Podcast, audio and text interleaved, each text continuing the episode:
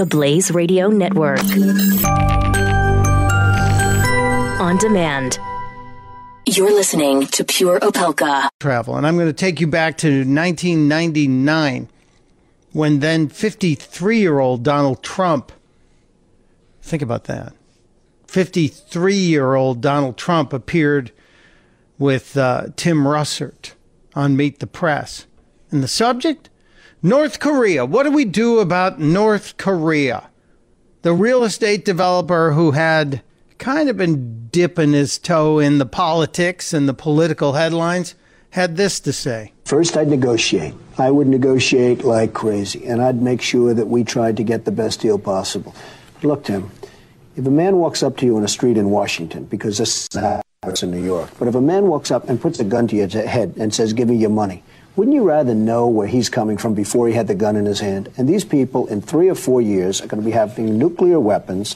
They're going to have those weapons pointed all over the world and specifically at the United States.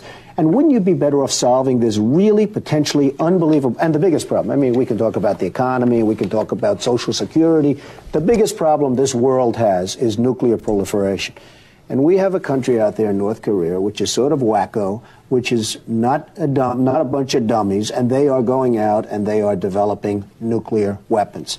So, first of all, let's understand some historical perspective here. Uh, 1999. This was five years after Bill Clinton talked to us as a nation and said, "We we got this North Korea thing down. We're gonna." We're going to deal with them. We're going to coddle them. We're going to make sure they don't have a nuclear program. So you fast forward five years, and here's Donald Trump, real estate developer, possible outside political candidate, not even really thinking about it seriously. Real estate developer Donald Trump talking about North Korea and its nuclear problem. So what do we know that in the 5 years since Bill Clinton said we were going to we were going to take care of it, we didn't take care of it.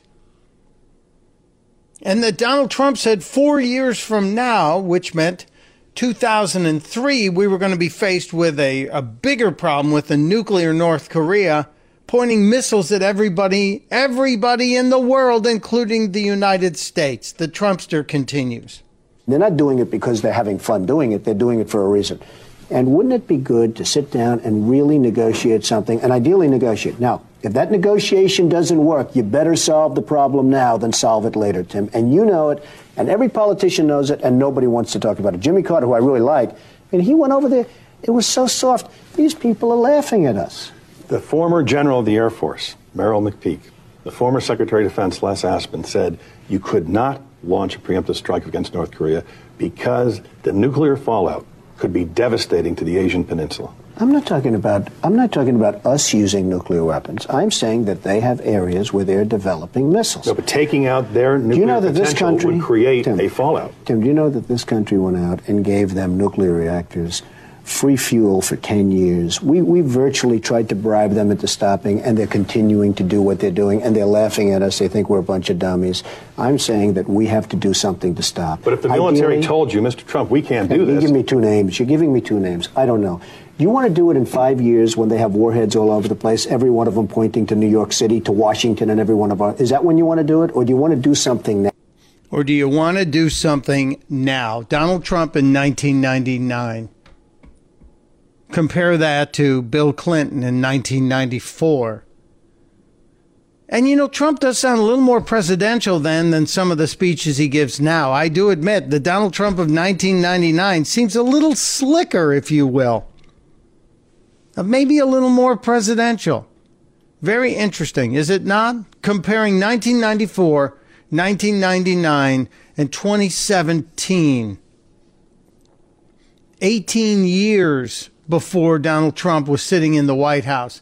He was making predictions that are now just absolutely spot on true that we had this. And, and Russert was trying to make it clear you can't knock out those nukes because you're going to have nuclear fallout. Well, you might be able to disable that program in a cyber attack. You might be able to address it that way.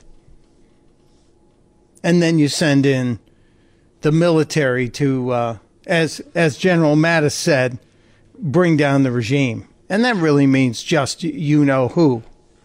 Kim Jong Un. It's a very interesting little bit of history, isn't it?